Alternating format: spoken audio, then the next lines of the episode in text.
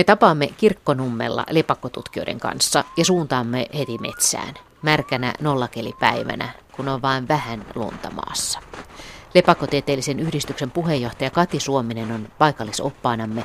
Olemme menossa tutkimaan, onko maan sisällä jalkojemme alla olevassa bunkkerissa lepakoita talven vietossa. Lepakkotutkija Anna Blumberi aikoo myös ottaa luolan seinästä sieninäytteitä väitöstutkimustaan varten. Tästä kaikesta puhetta lisää, kunhan näytteet on ensin otettu ja päästy pois luolasta mahdollisimman rivakasti lepakoita häiritsemästä. Lepakot ovat rauhoitettuja, niiden talviset horrospaikat on myös syytä jättää visusten rauhaan. Mutta silti Turun yliopiston lepakkotutkijat toivovat nyt suomalaisilta kartoitusapua lepakkoiden horrospaikkojen ja sienitaudin selvittämisessä. Ja mistä tässä kaikessa oikein on kyse, se selviää lepakkoreissullamme vähitellen. Aina kypärät jäi, mutta ehkä me pärjätään. Tarvitsee apua. Tämäkin tämä painavampi luukku. Eli, eli me ollaan kirkkonummella ja metsässä, josta tota löytyi tämmönen puinen kansi. Ja kun kaadettiin kansi pois, niin nyt täällä on rautaset tikapuut suoraan tonne alaspäin. Ja meidän alla on siis ilmeisesti bunkkeri vai mitä, Kati? Joo, nämä on näitä Porkkala vuokraajan bunkkereita. Näissä aina jokunen lepakko talvehtii. Onko se käynyt tuolla aikaisemmin? Tämä on aika jännittävän näköinen, kun tämä on aika, aika pieni tämä suuaukko. Kyllä me nyt mahdutaan tonne, mutta että ei mikään sellainen varsinainen luola, niin kuin voisi ajatella. Joo, mä oon käynyt useasti tuolla. Tiedätkö mitä kautta ne sinne menee? No sitä mä en kyllä valitettavasti tiedä. Että tässä on aika useampikin näitä avanteita tai sisäänmenoaukkoja, että mistä ne pystyy sinne mennä. Me seistään tämmöistä, on tämmöistä sekametsää. Tässä on koivuu, mäntyy, kuusta, kataja ja tämmöinen rinne vähän lunta maassa. Ja miten Anna Plumberi, onko se käynyt täällä aikaisemmin? En ole koskaan käynyt. Sullekin eka kerta. Joo. Meidän on tarkoitus mennä katsomaan, että horrostaako tuolla lepakoita, mutta jos niitä siellä on, niin silloin pitää olla aika nopea, että siellä ei kannata hirveästi jutustella. Minkä takia? No, ne lepakot voi häiriintyä sekä siellä lämpötila nousee aika äkkiä sitten, kun meistä erittyy lämpöä. Ja sitten tosiaan se äänikin voi häiritä niitä, että ei ne tykkää, että jos siellä korvan juuressa huutaan, kun toiset on siellä horrostamassa. Niin vaikka lepakot on horroksessa, niin se ei tarkoita siis sitä, että ne ei huomioisi ympäristöä vai? Ei todellakaan. Et esimerkiksi just lämpötilan nousu on sellainen, joka saattaa sitten aiheuttaa sen, että ne virkoaa. Mutta onko niillä aistit toiminnassa silloin? Kyllä, ainakin jossain määrin. Ja sen takia just kun liikkuu horrospaikoissa, niin on hyvä liikkua hiljaa ja rauhallisesti ja välttää kaikkea turhaa ääntä. Onko se horros semmoista, että se menee niin kuin aaltoina, että sit välillä ne on niin kuin enemmän umpihorroksessa ja välillä sitten aistit herkempinä? Just näin. Eli, eli lepakoilla on ihan tyypillistä se, että ne aina pari viikkoa horrostaa ja sen jälkeen ne virkoaa, koska ne ei pysty horrostamaan yhtä, yhtäjaksoisesti kovin pitkään. Niin että siinä mielessä, kun me mennään sinne, niin me ei voida tietää, että minkä verran häiriötä me aiheutetaan välttämättä. Niistä ei näy ulospäin se.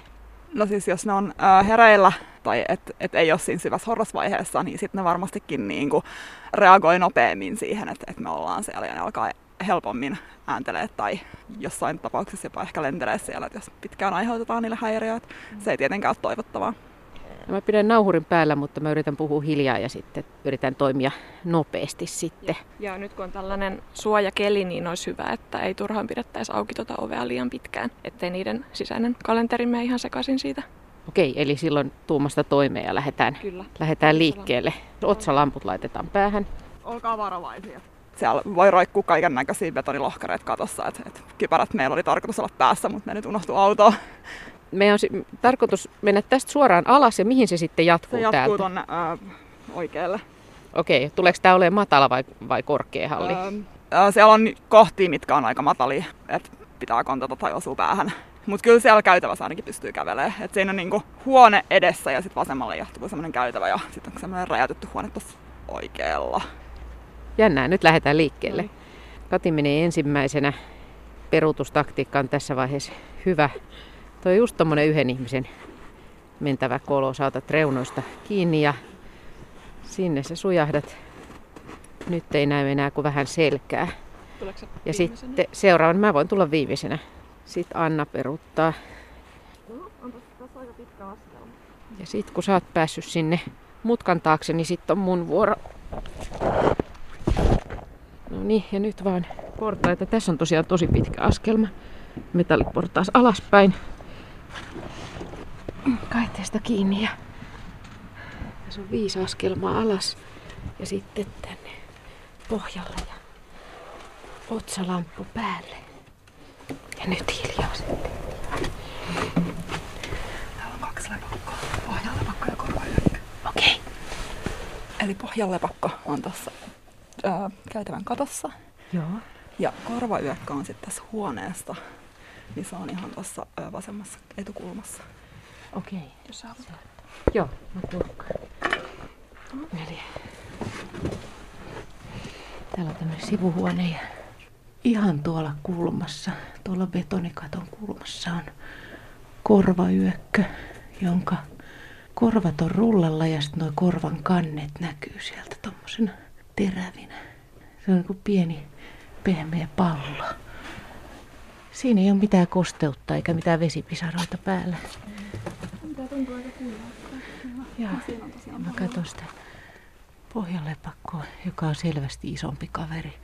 Ja se on tässä sivukäytävässä. Ja se on vähän tuota betonista kattoa murentunut irti ja semmoisessa syvennyksessä se kyyhöttää. Mitäs me voidaan nyt näiden tilanteesta päätellä? Nä- näyttää ihan harrastavalta mun mielestä. Täällä on myös joku perhonen liikkeellä.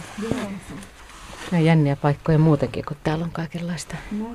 On tosiaan tämä lattia ei ole mikään paras kulkea, kun tämä on tämmöistä louhikkoa ja me ollaan tässä mutkan kohdassa odotella ja Kati painelee nyt tonne edemmäskin tätä kapeata käytävää, joka on joskus toiminut bunkkerina ja, ja ei ole kyllä enää käyttökelpoinenkaan. Ja sieltä näyttää tuolla päässä, tuosta otsalampuvalos näyttää siltä, että sieltä on aika lailla romahtanut kattokin alas. Kyllä huomaa, että tässäkin hengityshöyry höyryää. Miten kun sä tuut tämmöiseen paikkaan, Anna, niin mitä sä sitten teet? Kun sun on tarkoitus tutkia lepakoiden talvehtimista, niin mitä asioita sä nyt katot tässä? No tällä hetkellä mä kerään tällaisia pyyhkäisynäytteitä tästä horrospaikan seinästä. Ja näistä on tarkoitus selvittää, että löytyykö täältä sellaista lepakoiden valkokuonosyndroomaa aiheuttavaa sientä. Sulla on siinä semmoinen topsipuikko, tommonen vähän isompi. on pari topsipuikkoa ja Eppendorf-putkia ja sitten mä tällä puikolla sivelän seinää viisi kertaa. Se on ihan kuiva puikko. Tämä on ihan kuiva puikko, joo. Ja sitten se laitetaan tänne Eppendorf-putkeen ja katkaistaan ja pistetään kiinni tämä putki. Ja tästä sitten eristetään DNAta ja, ja katsotaan sitten molekyyligeneettisillä menetelmillä, että löytyykö sitä sientä. Jos sitä sientä olisi siis näissä lepakoissa, niin silloin se olisi täällä seinissäkin vai? Joo, joo. Eli se sieni on näissä talvehtimispaikoissa vuoden ympäri. Ja talvella sitten, siinä tapauksessa kun se infektoi lepakon, niin se infektoi sen talvella. No jos sitä sientä on tässä seinässä, niin onko se varmaa, että se tarttuu tuohon lepakkoonkin? Se on todennäköistä, mutta me ei hirveästi tiedetä tämän taudin dynamiikasta Suomessa ja Pohjois-Euroopassa. Tämä on nyt ihan uutta tutkimusta, mutta siis tämä on tauti, jota on ollut maailmalla, jota nyt on löydetty myös Suomesta. No Suomesta on löydetty tätä taudin aiheuttajaa eli sitä sientä, mutta varsinaista valkokuonosyndroomaa ei ole esiintynyt. Eli ne lepakot, joilta sitä on löydetty sitä, sitä sientä, niin ne ei ole ollut millään lailla sairaita. Eli varsinaisesti ei voi puhua valkokuonosyndroomasta silloin. Niin, että niillä on sieni, mutta se ei välttämättä ole sitten onneksi sairastuttanut niitä. Ei, joo. On kyllä ihan Onneksi. Näyttääkö toi kaveri teidän mielestä hyväkuntoiselta? Näyttää tosi hyväkuntoiselta. Paksu ja kiiltävä. Millä lailla se on kiinni tuossa katossa? Luultavasti ihan vain jaloistaan. Niillä on sellaiset lukkiutuvat varpaat, joiden kanssa ne sitten pystyy roikkumaan aika kätevästi. Tämä katto on niin matalalla, että me kaikki joudutaan seisomaan vähän kyyryssä, niin kun se Joo. lepakko on tuossa katossa, niin se, se tosiaan tässä pääsee näkemään sitä ihan muutaman kymmenen sentin päästä. Nyt sillä näköjään hengitys vähän kiihtyy, että me Nyt me lähdetään. varmaan lähteä.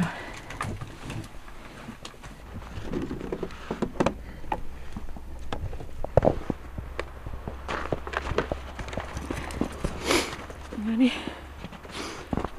Toimittaja ylhäällä ja... Nyt on viimeinenkin tapaus ulkoneesta laitetaan kansi kiinni. Ja siinä vaiheessa voidaan ajatella, että häirintäaika on minimoitu aika lyhyeksi. Tämä on kyllä yllättävä paikka. Miten, tämä, miten te olette löytänyt tällaisen pa- paikan? Nämä on noita Venäjän vallan aikaisia tai Porkkalan vuokraajalta nämä bunkkerit. Mutta onko näitä sitten vaan käyty katsomassa lepakoiden toivossa? Joo, kyllä, juuri näin. Eli yksitellen näitä on ihan siis valtavat määrät täällä ja ei vielä läheskään kaikki olla vielä ehditty käydä. Mitä ne kriteerit on, että minkälaiset paikat yleensä on sellaisia, mistä lepakoita kannattaa etsiä talvella? Ihanteellinen paikka lepakolle horrostaa on sellainen, että siellä pysyy tasaisesti lämpötila pari astetta plussan puolella läpi talven ja sen pitäisi myös olla silleen sopivan kostea, koska lepakot voi kärsiä muuten nestehukasta horroksen aikana. Tietysti mahdollisimman rauhallinen paikka on hyvä olla. Eli Suomessa nämä on lähinnä sitten minkälaisia paikkoja? No nämä, mitä me tunnetaan, on enimmikseen niin kuin ihmisen rakentamia. Eli kellareita ja bunkkereita ja kaivoksia ja sellaisia. Mutta koska kuitenkin ne määrät, mitä me lasketaan näistä lepakoita vuosittain, on aika pieniä, niin mä ainakin pidän todennäköisenä, että, että merkittävä osa meidän lepakoista horrostaa jossain ihan muualla. Niin kuin vaikka kallionkoloissa ja kivikoissa ja tällaisissa vähän erilaisissa paikoissa. Niin Keski-Euroopassa on näitä suuria luolia, mihin lepakot kerääntyy iso joukkoin, mutta meillä ei oikeastaan sellaisia luolia ole kovin paljon. Joo, ei todellakaan, ja se myös sitten tekee tämän talvehtimispaikkatutkimuksen vähän hankalaksi. Mitkä on erikoisimpia paikkoja, mistä olette nähnyt lepakoiden talvehtivan? Olette nähnyt jossain erikoisissa paikoissa?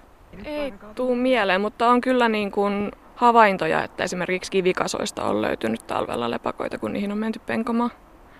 Mutta koska näistä on tosi vaikea saada tietysti mitään niin kuin suoria havaintoja, kun ei voi käsikopellolla lähteä mihinkään kivikoihin etsimään lepakoita, niin me yritetään nyt saada lisää tietoa esimerkiksi radiolähetinten avulla. Eli me laitetaan syksyisin lepakoille radiolähettimiä ja sitten seurataan niitä, että minne ne menee horrostamaan. Ja toinen hanke, mikä on nyt käynnissä osana tätä mun väitöskirjatyötä on sellainen, että me tehdään akustista seurantaa tällaisissa mahdollisissa luonnon horrospaikoissa, niin kuin vaikka siirtolohkareikoilla ja pirunpelloilla. Ja sitten yritetään sitä kautta saada selville, että missä on eniten aktiivisuutta talvella. Siis akustista seurantaa, se tarkoittaa no. sitä, että ne liikkuu myöskin talvella ja ne ääntelee talvella. Kyllä lepakot jonkun verran liikkuu talvella, mutta sitäkin on tietysti Suomessa tutkittu aika vähän. Ja jos ajatellaan, että lepakko horrostaa vaikka pirunpellossa, niin eihän se sieltä lumisimpana aikana mitenkään pois pääse. Että se ehkä vähän rajoittaa sitä niiden lentelyä sitten. No minkä verran tiedetään siitä, että milloin ne menee sinne talvehtimispaikkaan ja kauanko ne siellä sitten on ja mitä siellä talven mittaa tapahtuu? Siis mun mielestä Suomessa niin kuin marraskuun puolella rupeaa löytymään ainakin tällaisista niin sanotuista esihorrospaikoista. Eli mitä, niin, mitä tarkoittaa esihorrospaikka? No ne on monesti sellaisia vähän, vähän avoimempia kellareita esimerkiksi, joista puttuu ovi. Ja lepakot sitten menee syksyllä sinne, kun rupeaa pikkasen ilmat viilenemään. Ja sitten ne tuossa ehkä joulukuun puolella hakeutuu tällaisiin vähän vielä suojaisempiin paikkoihin. Lepakot voi ihan hyvin vaihtaa paikkaa kesken talveakin, jos olosuhteet vaikka muuttuu. Kellari, jos tulee vedet, niin ne saattaa kyllä sieltä sitten sit lähteä, että, että ei ole enää hyvät talvehtimisolosuhteet. Ja tosi paljon riippuu just säästä, että milloin ne hakeutuu sinne suojaan ja milloin ne keväällä herää. Niin tämähän oli pitkään Suomessa mysteeri, että missä lepakot on talvella. Mä muistan, kun, kun siitä oli jopa, jopa erilaisia vetoja, että, että kuka selvittää tämän mysteerin. Mutta se suuri kysymys on edelleen tämä, että siihen nähden, miten paljon lepakoita kesällä on, niin niitä tiedetään hyvin, tai nähdään talvella hyvin vähän, löydetään hyvin vähän, eikö niin? Joo, Joo yhden har- harrast- tai lepakkoharrastajan tällainen hypoteesi oli, että niitä olisi noissa vanhoissa kaivoissa, mitkä on sillä kivimuurattuja kaivoja, mutta niitkin, mi- miten niitä pääsee tutkimaan ja miten niitä löytää, että se on sitten taas yksi kysymys. Mutta sehän voisi olla aika hyvä teoria tavallaan, vai Kyllä, mitä? varmasti joo. Miksei? No, mutta siellä pitää olla tarpeeksi kosteita. Mä muistan, että tästä lepakoiden talvehtimisesta Terhi Vermund Centeri teki joitain vuosia sitten väitöksiä. Siinä musta tuli esille ainakin se, että usein nämä luonnon seinämät on parempia tai monet lepakot mm. suosii niitä verrattuna tämmöisiin betoniseinämiin. Se joka tapauksessa se kosteus, kosteuden pitää olla riittävä siellä talvehtimispaikassa. Kyllä, ettei ne sitten haihduta liikaa kosteutta. Ja ne myöskin heräilee aina, kun ne pari viikon välein herää, niin usein ne silloin myös juo ja vaihtaa paikkaa ja, ja myös nukkuu koska vaikka aika usein ajatellaan, että horros vastaisi niin kuin unta, niin itse asiassa lepakot kärsii unen puutteesta, kun ne horrostaa. Eli ne ei saa remunta lainkaan siinä horroksen aikana. Ai jaa, no toihan on erikoista. No miten sitten keväällä, niin tekeekö ne silleen sitten, että ne kerrasta herää vai onko se sellaista niin kuin ikään kuin, että ne käy vähän kurkkimassa, että miltä näyttää ja jatkaa sitten horrosta? Kyllä mun kokemuksen mukaan ne just vähän tekee tiedustelua ja varmaan riippuu aika paljon siitä, että millaiset rasvavarastot on siinä vaiheessa, että onko ihan pakko lähteä vielä ruokailemaan silloin alkukevästä, kun ruokaakin on niin vähän. Mutta nyt just tämmöinen talvi esimerkiksi, mitä me nyt ollaan eletty, että on niinku tavallaan välillä vähän kylmempää, sitten on taas leudompaa ja sitten on sateista, niin voisi kuvitella, että tämä on aika hankala lepakoille, että kun talvi tulee ja ei tule ja tulee ja ei tule. Kyllä se varmaan niitä saattaa hämmentää jonkun verran. Ja nyt on jännä nähdä sitten, että minkä verran on esimerkiksi niihin meidän akustisiin seurantalaitteisiin jäänyt dataa. Että onko lepakot sitten lennellyt, kun on ollut lämpimämpiä jaksoja esimerkiksi. Joo. Niin tässäkään bunkkerissa ei ole aikaisemmin noita korvavyökköjä nähty ollenkaan. Että oli nyt poikkeuksellinen talvi siinä mielessä, että kolmesta bunkkerista löytyi korvavyökköjä, mitä ei ole ikinä ennen ollut. Suomessa on nähty peräti 13 lepakkolajia, mutta yleisin on toi pohjanlepakko, se on myöskin karskein kaveri. Mutta minkä verran näistä eri lajeista tiedetään? No, tiedetäänkö me myös eniten pohjanlepakon elämästä? No, luultavasti. Pohjanlepakko ja varmaan vesisiippa on sitten toinen semmoinen meidän tunnetuimpia lajeja. Et osahan on sitten sellaisia, jotka muuttaa talveksi poiskin meiltä, ihan kuin muuttolinnut, niin tuonne Keski-Eurooppaan. No nyt on tarkoitus siis innostaa suomalaisia havainnoimaan lepakoita niiden talvehtimispaikoissa. No ensinnäkin, mitkä on ne vinkit, että mistä näitä paikkoja voi löytää? No ihan ensin kannattaa käydä katsomassa omassa perunakellarissaan, josko sieltä löytyisi lepakoita. Sitten on toki tällaisia pieniä luonnonluolia, mitä voi käydä kurkkimassa, jos sellaisen sattuu tuntemaan. Otsalamppu mukaan, katse kattoon ja ne on ainakin yleisvinkkinä voisi sanoa tälleen, kun on välillä käynyt näissä luolissa, että ne on yllättävän pieniä ja ne on siellä on, kolossa, on. Että, että jos on niin kuin mielikuva semmoisesta isosta selkeästi roikkuvasta kaverista, niin voi mennä ohi osa Joo. näistä. Et nehän on tosi usein just silleen kaivautuneena sellaisiin erilaisiin koloihin siellä. Ne voi olla siellä äh, piilossa myös ihan lattian rajassa, että ne ei välttämättä ole aina siellä katossa. Että voi jäädä helposti huomaamatta, jos, jos katsoo pelkästään kattoon ja jättää ne seinät huomiotta.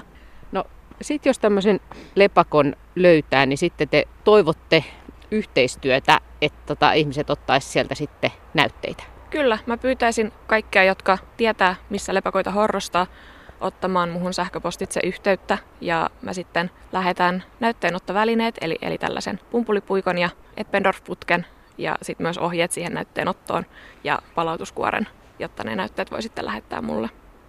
Ja toki toivotaan myös, että näistä talvehtivista lepakoista ilmoitetaan tuonne lajitietokeskukselle www.laji.fi ja siellä on sitten lomake, mitä kautta pystyy ilmoittaa. Niin me saadaan myös tuonne Suomen lepakkotieteelliselle yhdistykselle sitten tietoa näistä horrostavista lepakoista. Minkä takia on tärkeää saada tietoa lepakoiden horrospaikoista ja, ja nyt sitten saada näitä näytteitä? No siis horroshan on lepakoille oikeastaan aika kriittistä aikaa koska Suomessakin lepäkot saattaa joutua horrostamaan jopa puoli vuotta ilman ruokaa. Ne on todella haavoittuvaisia silloin. Eli lepakoiden suojelun kannalta olisi tosi hyvä tietää, missä ne ensinnäkin horrostaa, että voidaan sitten kiinnittää huomioon niiden horrospaikkojen suojelemiseen. Ne ei todellakaan ole niitä samoja paikkoja, missä niitä kesällä näkee, että ne ei ole mitään mökin vinttejä tai semmoisia. Ei yleensä. Mä oon saanut nyt muutaman sellaisen yhteydenoton, jossa on kerrottu, että olisi talvellakin vintillä lepakoita, ja mä aion ainakin yhden tällaisen käydä ihan omin silmin tarkistamassa, että siellä voi olla sitten jotain ihan eri lajejakin jopa. Onko tämä valkokuonosyndrooma, jota nyt te yritätte Turun yliopiston tutkimushankkeessa selvittää, niin onko se maailmalla vaarallinen tauti? Euroopassa se ei juurikaan tiettävästi aiheuta kuolleisuutta. Eli sehän levisi Pohjois-Amerikkaan tuossa kymmenisen vuotta sitten ja sen jälkeen siellä on kuollut miljoonia lepakoita, mutta eurooppalaiset lepakot vaikuttaisi olevan ainakin jollain lailla vastustuskykyisiä sille taudille. Ja Suomessa siis tosiaan nyt sitä on havaittu, mutta, mutta ei niin kuin näitä oireita. Minkälaisia ne oireet sitten siellä Amerikassa oli? No sehän käyttää periaatteessa ravintona se sieni sitä lepakkoa, kun se horrostaa. Eli se aiheuttaa niille kudosvaurioita ja, ja sitä kautta se sitten häiritsee niiden horrosta mikä aiheuttaa sen, että ne heräilee turhan päitä liian usein ja sitten ne nääntyy nälkään ennen kevättä. Minkä takia sen nimi on valkokuono? Tuleeko se kuono valkoiseksi? Joo, se sieni kun se kasvaa siinä lepakon iholla, niin se sitten muodostaa niitä itiopesäkkeitä siipiin ja nenään. Ja se valkokuonosyndrooma nimi tulee just siitä, että niiden nenät on monesti valkoiset tiedetäänkö sitä, että, että kuinka vaarallinen se sitten on, että kuinka moni näistä taudin saaneista niin sitten tota, siellä Amerikassa on siihen menehtynyt vai onko se vaan osa? Se on aika lajikohtaista, että miten herkkä ne on sille taudille, mutta ne kaikista herkimmät lajit, niin niiden populaatiot on tippuneet ihan niin kuin murto-osaan siitä, mitä, mitä ne on ollut aikaisemmin. Ja kyllä siellä luultavasti ainakin paikallisia sukupuuttoja tulee jossain vaiheessa. Tuo on siis jännä tieto, jota nyt ruvetaan tutkimaan, että minkä verran sitä Suomessa on, miten se mahdollisesti vaikuttaa suomalaisiin lepakoihin vai, vai onko niin, että se ei sitten kumminkaan vaikuttaisikaan? Niin, siis Eurooppaanhan tämä tauti on luultavasti tullut joskus pari tuhatta vuotta sitten, ja silloin luultavasti lepakot on käyneet läpi tällaisen ihan samanlaisen pullonkaulan kuin mikä nyt on käynnissä Amerikassa, ja tavallaan tutkimalla tätä Suomen tilannetta, niin me voidaan ikään kuin tehdä ennusteita siitä, että mitä Amerikassa sitten tulee myöhemmin tapahtumaan. Mutta onko se Suomenkin tullut mahdollisesti jo pari tuhatta vuotta sitten tämä tauti? Todennäköisesti koko Eurooppaan. Ja sitten sen jälkeen lepakot on, on kehittäneet erilaisia tapoja joko niin välttää sitä infektiota tai sitten sietää sitä. Ja mä tavallaan Mä tutkin tavallaan ympäristö- tai horroskäyttäytymisen ja ympäristötekijöiden merkitystä infektion rajoittajina, koska meiltä tosiaan puuttuu tällaiset luolat ihan kokonaan. Niin, että tavallaan myös se, että, että siitä voi olla myös hyötyä, että lepakot esimerkiksi talvehtii yksittäin eri puolilla, jolloin Joo. ne ei ole isona jenginä ja tauti pääsee helpommin tarttumaan. Just näin. Eli, eli Yhdysvalloissahan se on tällä hetkellä niin kuolettava just sen takia, että sinne on tullut uusi patogeeni, joka viihtyy kylmissä ympäristöissä ja joka käyttää sitä isännän kudosta. Ja sitten siellä on lepakoita, jotka horrostaa sellaisissa tosi isoissa ryhmissä. Ja kun ne horrostaa, niin ne laskee ruumiinlämpöään ja alas säätelee myös immuunipuolustustaan, mikä sitten tekee niistä tosi alttiita kaikenlaisille infektioille. Ja sitten sieltä löytyy myös nämä kylmät ja kosteat luolat, jotka on sitten aivan ihanteellisia ympäristöjä sekä tälle taudille että, että sitten niille lepakoille. Ja mä tavallaan haluaisin, kun tähän asti valkokuonosyndroomatutkimus on aika pitkälti keskittynyt siihen niin kuin isännän ja patogeenin välisen suhteen tutkimiseen, niin mä haluaisin sit nyt vuorostani enemmän siirtää huomiota siihen, että mikä ympäristötekijöiden merkitys on sen taudin synnyllä. Mutta sitä ei tiedetä, miten se on sinne Amerikkaan päätynyt se tauti. Sitä alun perin löydettiin New Yorkin osavaltiosta sellaisesta luolasta, jossa käy paljon turisteja ja luolaharrastajia. Ja mikrosatelliittitutkimukset nyt tällä hetkellä viittaisi siihen, että, että se olisi lähtöisin Keski-Euroopasta todennäköisesti. Ja se olisi varmaan kulkeutunut sinne luolaharrastajien tai miksei vaikka lepakkotutkijoidenkin mukana. Niin, joku innokas tutkija on käynyt ensin siellä luolassa ja sitten, sitten niin. täällä. Onko paljon tauteja, jotka voi uhata lepakoita horrosaikaan? Onko näitä, tiedetäänkö näitä paljon maailmalla? Ei mun käsittääkseni ainakaan tiedetä. Että kyllä tämä valkokuonosyndrooma on aika tällainen ainutlaatuinen tapaus. Mutta valitettavasti kun ihmiset liikkuu paljon, niin siitä johtaa myös sitten tällaisiin, että välillä taudit liikkuu ja sitten tästä valkokuonosyndroomastakaan ei tiedetty mitään ennen kuin vasta sitten, kun se alkoi aiheuttaa niitä massakuolemia Yhdysvalloissa.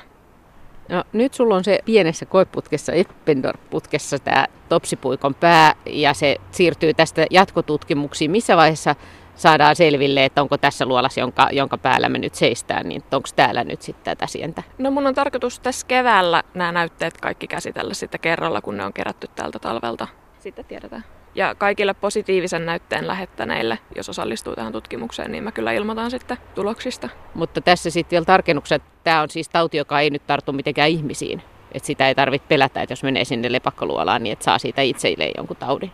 Joo, ei missään nimessä tartu ihmisiin. Se on sellainen kylmässä viihtyvä sieni, että ei se edes pysty elämään tällaisen ihmisen lämpöisen otuksen iholla. Ja toistaiseksi onneksi ei tarvitse niiden omien lepakoidensakaan puolesta sitten hätäillä, jos se kertaa ei täällä Suomessa tunnu aiheuttavan mitään kummempaa.